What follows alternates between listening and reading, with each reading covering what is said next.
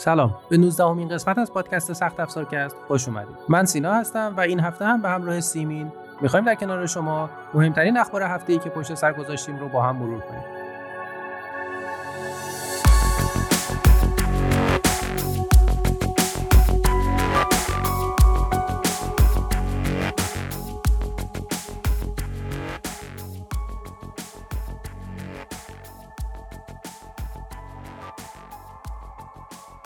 تو این هفته دو تا رویداد خیلی مهم تو دنیای تکنولوژی اتفاق افتاد که یکیش مربوط به شیائومی بود و یکیش مربوط به سامسونگ. آره دقیقا این هفته دو تا رویداد خیلی مهم داشتیم. اولیش که واسه شیائومی بودش همونطور که قبلا هم اعلام کرده بود اومد و از جدیدترین پرچمدار خودش از سری Mi Mix بعد از سه سال رونمایی کرد. Mi Mix چهار یه پرچمدار خیلی خیلی خفنه که حالا مطلبش توی سایت کار شده و می‌تونید برید بخونید در کنار گوشی پرچمدارش شیائومی اومد از دو تا تبلت جدیدش یعنی پد 5 و پد 5 Pro که اونا هم تبلت های قدرتمندی هستن رونمایی کرد.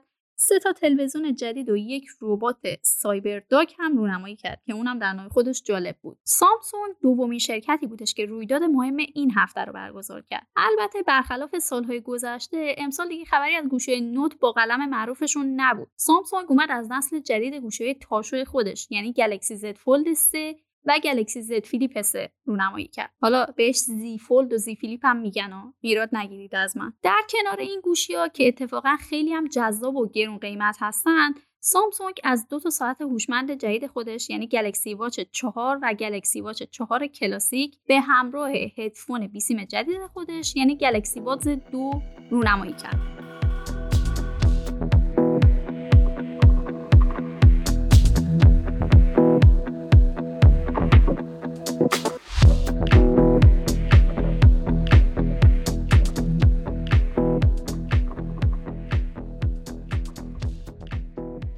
اخبار دنیای سخت افزار توی هفته ای که گذشت خیلی بیشتر پر از شایعات و مطالب افشا شده راجع به پردازنده های مختلف بود.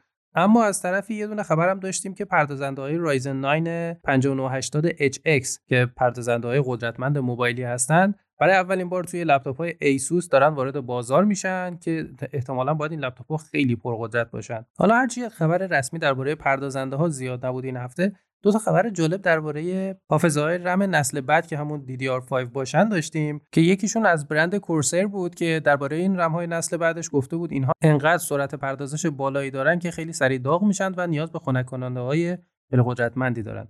از طرف دیگه هم ای دیتا اومده بود از همین رم های جدیدش صحبت کرده بود و گفته بودش که اینا قادرن تا 12600 مگا ترانسفر در ثانیه انتقال اطلاعات انجام بدن که واقعا عدد خیلی عجیب غریب و خیره کننده ایه. در کنار این رم های پرسرعت شرکت ای دیتا هم اومد از حافظه های SSD پرسرعت گیمینگ خودش رونمایی کرد که طبیعتا نسل 4 هستند یعنی ای نسل 4 هستند و سرعت بالایی دارن که بیشتر مناسب گیمینگ و کارهایی که به سرعت بالای انتقال اطلاعات نیاز داره مناسب هستن. چند روز پیش درباره یه حمله باج افزاری به شرکت گیگابایت شنیدیم که توی اون عنوان شده بودش که یک گروه هکر به اسم رنسام اکس با دو تا اکس اومدن و حدود 112 گیگابایت اطلاعات از شرکت گیگابایت دزدیدن و در ازای حالا پخش نکردن این اطلاعات در فضای مجازی درخواست مبلغ کردن از شرکت گیگابایت. حالا واکنش های شرکت گیگابایت هنوز بهشون مشخص نیست. فقط گفتن که دارن از مراجع قانونی پیگیری می‌کنن. ولی این گروه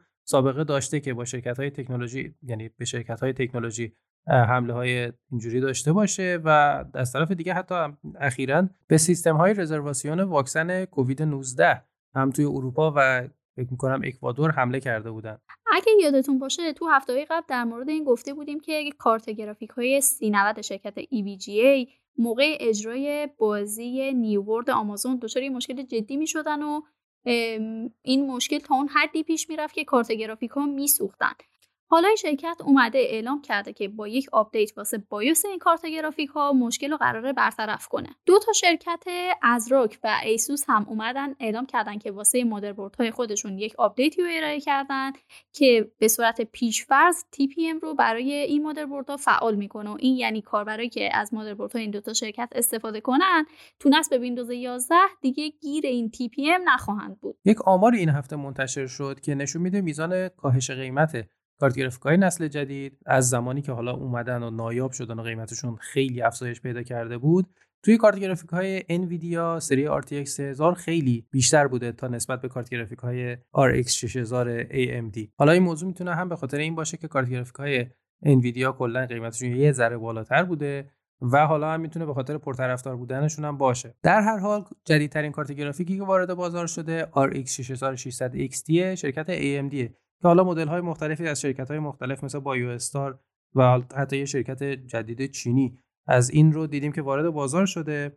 اما خب انگار ماینرها دست بردار از کارت گرافیک های گیمینگ نیستند و این کارت گرافیک هم داره تبدیل میشه به قربانی جدید این دوستان. اما حالا یه خبر خوشم برای گیمرها داریم. اونم این که قابلیت AMD Fidelity FX که باعث می‌شد شما بتونید با هر سیستم حتی کارت گرافیک قدیمی تر بتونید بازی ها رو روونتر اجرا کنید فعلا در حال حاضر اگر خبر داشته باشید محدود به چند تا بازی بود اما یک نرم افزاری به اسم مگپای پیدا شده که این نرم افزار اجازه میده که شما بتونید با این قابلیت AMD Fidelity FX رو روی همه بازی ها در دسترس داشته باشید و از اجرای روونتر اونها لذت ببرید.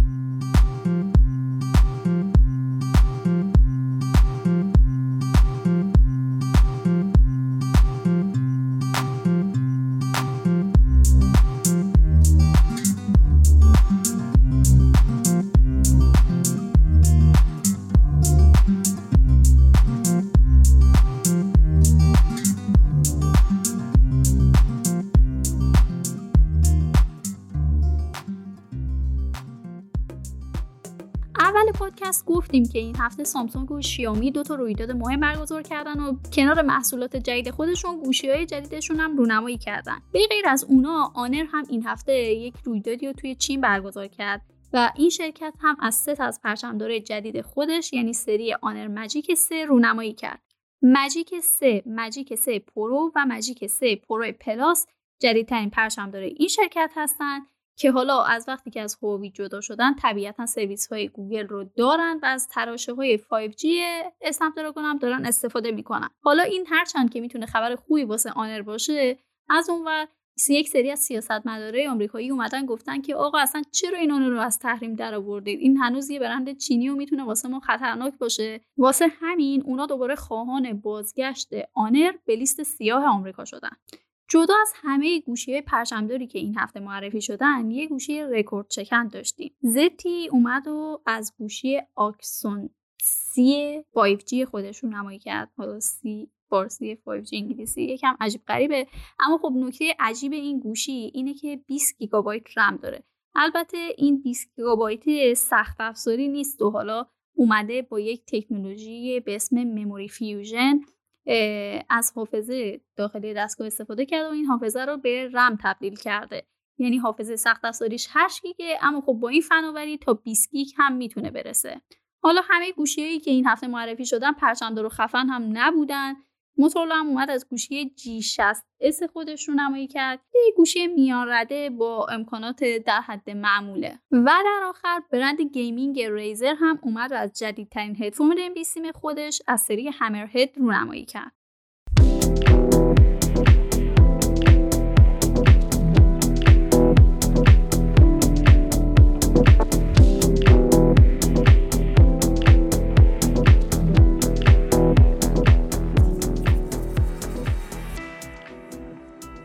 اخبار دنیای ماشین این هفته زیاد پرفروغ نبود اما خب یه خبر داشتیم که Cybertruck معروف تسلا و وانت های عجیب غریبشونه عرضه‌شون تا سال 2022 به تاخیر افتاد و از اون طرف هم باید برای هفته آینده خیلی امیدوار باشیم که یه خبر جذاب تو این بخش داشته باشیم چون که لامبورگینی یه تیزر خیلی کوچولو ظریفی منتشر کرده بود و گفته بودش که نسخه جدید خودروی Countach معروفش رو می‌خواد به زودی معرفی کنه اول بخش بازی و نرم افزار این هفته باید جای امیرحسین رو دوباره خالی کنیم چون که یه خبر داشتیم از رکورد شکنی جدید گرون قیمت ترین بازی که تا حالا فروخته شده و اون توی این رکورد شکنی یه بازی Super Mario Bros بود به قیمت دو میلیون دلار به فروش رسید. بازی Forza Horizon 5 که خیلی طرفدار داره و خیلی از الان منتظرش هستن نقشه کاملش با کیفیت 4K این هفته منتشر شد. نسخه بعدی بازی Call of Duty که به اسم Vanguard شناخته میشه قراره که به زودی یعنی حدودا 28 مرداد 19 آگوست طی رویداد توی بازی Warzone تاریخ رونماییش مشخص بشه. بازی مورد انتظار و عجیب غریب Abandoned که برای پلی 5 به صورت انحصاری قرار بود منتشر بشه تاریخ دموش به طرز عجیب غریبی به خاطر یه سری ایرادات فنی به تعویق افتاد. شرکت Epic که حالا به دلیل شهرت بازی Fortnite خیلی معروف شده چند سال پیش اومد و از یه فروشگاه Epic Store رونمایی کرد که یه جورایی در حال حاضر اصلی ترین رقیب Steam به حساب میاد. از اون طرف Epic چند وقتی هستش که با دو تا غول آمریکایی دنیای فناوری یعنی اپل و گوگل وارد دعواهای حقوقی سنگینی شده. حالا به تازگی یه سری اسناد از همین دادگاه ها منتشر شده که نشون میده Epic چه ضرر سنگینی از همین فروشگاه Epic Store خودش کرده. یعنی هر سال یه چیزی حول 180 تا 270 میلیون دلار ضرر داشته و پیش بینی شده که این ضرردهی تا سال 2027 ادامه داشته باشه. از اون طرف شرکت ولو که همون سازنده Steam و Steam Deck به حساب میاد اومده و با همکاری AMD اعلام کرده که تو کنسول دستی جدید خودش از ویندوز 11 پشتیبانی می‌کنه. جدی ترین رقیب Steam Deck یعنی کنسول Aya Neo هم حالا یه نسخه 2021 Pro داره که به پردازنده قدرتمند Ryzen 7 4800U مجهز شده.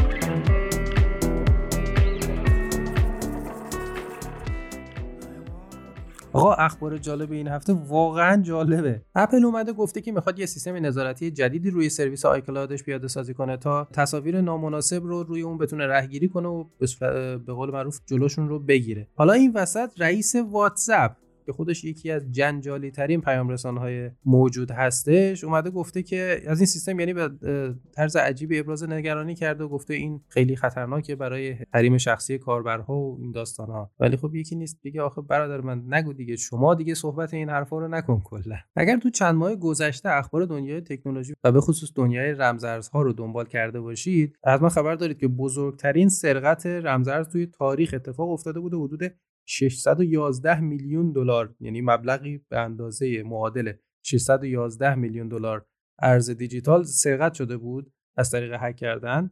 و حالا این هفته مشخص شد که این سارقین محترم اومدن و تصمیم گرفتن این پولو برگردونن. به صاحبه شد و تا همین الانش هم که داریم این پادکست رو ضبط می‌کنیم حدود 256 میلیون دلارشون رو لطف کردن برگردوندن. حالا از اخبار جالب دنیای تکنولوژی بیایید برگردیم به اخبار جالب کشور خودمون. یعنی اخبار داخلی رو مرور کنیم توی هفته گذشته. سهشنبه این هفته یعنی دقیقا 19 مرداد توی جلسه غیرعلنی مجلس عده‌ای از نماینده اومدن درخواست لغو رسیدگی به طرح سیانت از حقوق کاربران در فضای مجازی. و طبق اصل 85 رو مطرح کردن که توی دستور کار قرار بگیره و توی این جلسه رأیگیری به صورت استمزاجی انجام گرفت که نماینده ها باهاش موافقت کردن. یعنی که موافقت کردن که این طرح طبق اصل 85 پیش نره. اما بعدتر تو آخرای همون جلسه کاری مجلس رأیگیری به صورت علنی انجام شد و نماینده ها کاملا مخالفت کردن که نخیر این طرح باید بره طبق اصل 85 بررسی بشه و در صورت لزوم به صورت آزمایشی اجرا بشه. این سیستم رأیگیری مجلس هم برای من خیلی به شخص جالبه. الان مثلا همین موضوع 130 تا رأی موافق داشت 121 مخالف. خب این الان خیلی یه چیزی هولوش نصف مجلس با این اصل 85 همچین قانونی مشکل داشتن مخالف بودن. یعنی روی این حساب اینکه لزوما حالا 4 تا 5 تا رأی بیشتر بوده باید همچین جوری این قانون عملی بشه؟ به نظر من این جالب نیستش. حالا صرف نظر از اینکه این طرح سیانت بررسیش اینجوری باشه یا اونجوری باشه و بماند که چقدر داستان داره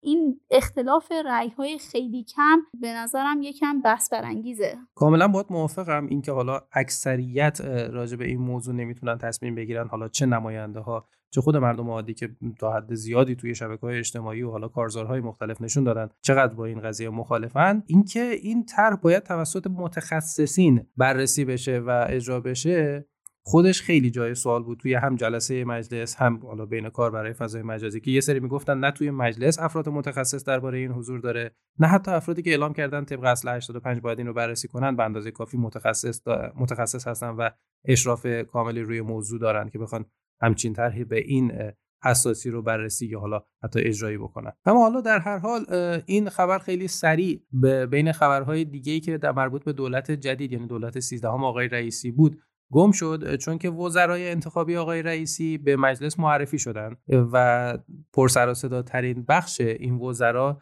توی حوزه فناوری طبیعتا وزیر انتخابی برای وزارت ارتباطات بود که آقای ایسا زارع پور معرفی شدن برای تصدی این سمت حالا اتفاقا بچه ها توی سایت یه مطلبی هم در مورد این آقای زارع پور نوشتن که حالا کی بودن و چه سمت هایی داشتن و چی شده که حالا به عنوان وزیر پیشنهادی آقای رئیسی انتخاب شدن. موندن اون هم خالی از لطف نیست. دوستان اخبار دنیای تکنولوژی همیشه با فراز و نشیب های خودش همراهه. اما موضوع کمبود دارو کمبود واکسن و طغیان ویروس کرونا داخل کشور ما اصلا موضوعی نیست که بشه به راحتی ازش گذشت. از شما خواهش می‌کنم ارتباطتون رو با آدمهای خارج از دایره زندگی شخصیتون تا جایی که می‌تونید کاهش بدید. حتما در صورت لزوم اگر مجبور شدید که از قرنطینه خارج بشید تمام پروتکل های بهداشتی رو رعایت کنید و تا حد ممکن مراقب سلامت خودتون و خانوادهتون باشید. مرسی که این قسمت از سخت افزارکست رو با ما گوش کردید. یادتون باشه که مشروع تمامی این خبرها رو می‌تونید توی وبسایت سخت افزار مگ بخونید. تا هفته آینده مراقب خودتون باشید. خدا نگهدار.